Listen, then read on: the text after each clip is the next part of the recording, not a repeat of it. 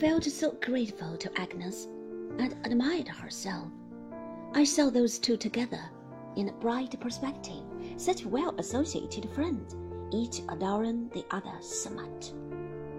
What ought I to do then, Agnes? I inquired after looking at the fire a little while. What would it be right to do?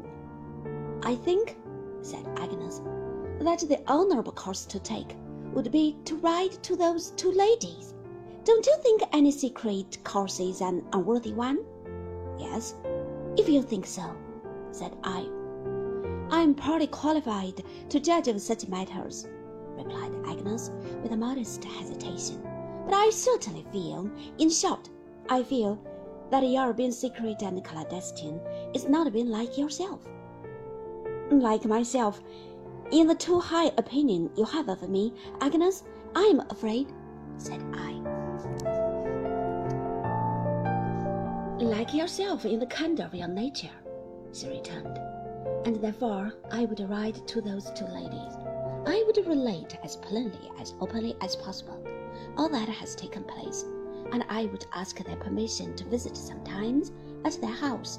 Considering that you are young and striving for a place in life, I think it would be well to say that you would readily abide by any conditions they might impose upon you.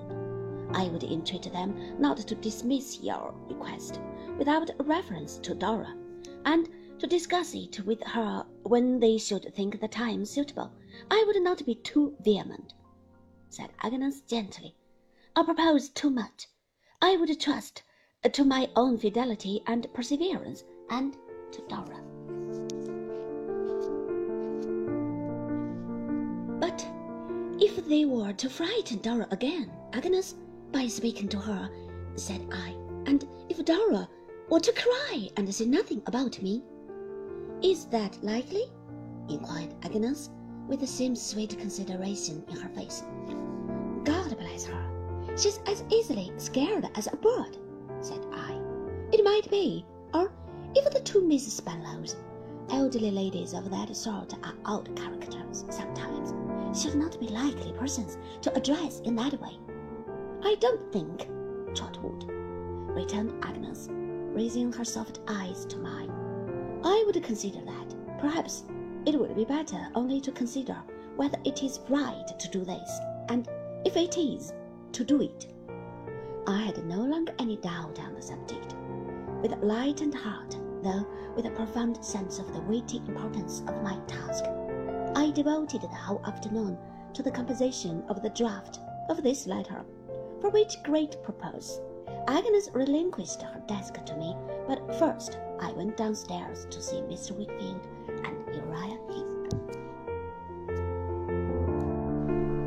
I found Uriah in possession of a new plaster smelling office, built out in the garden, looking extraordinarily mean in the midst of a quantity of books and papers.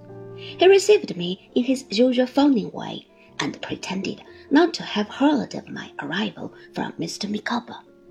A pretense I took the liberty of disbelieving. He accompanied me into Mr. Wickfield's room, which was the shadow of its former self, having been divested of a variety of conveniences for the accommodation of the new partner, and stood before the fire, warming his back and shaving his chin with his bony hand, while Mr. Wickfield and I exchanged greetings.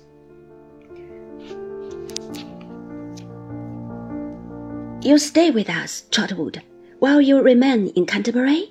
said Mr. Wickfield not without a glance at Uriah for his approval. Is there room for me? said I.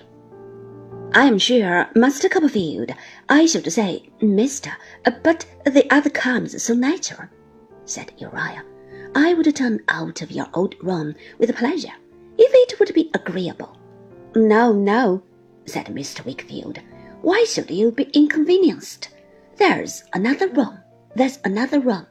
Oh, but you know, returned Uriah with a grin, I should really be delighted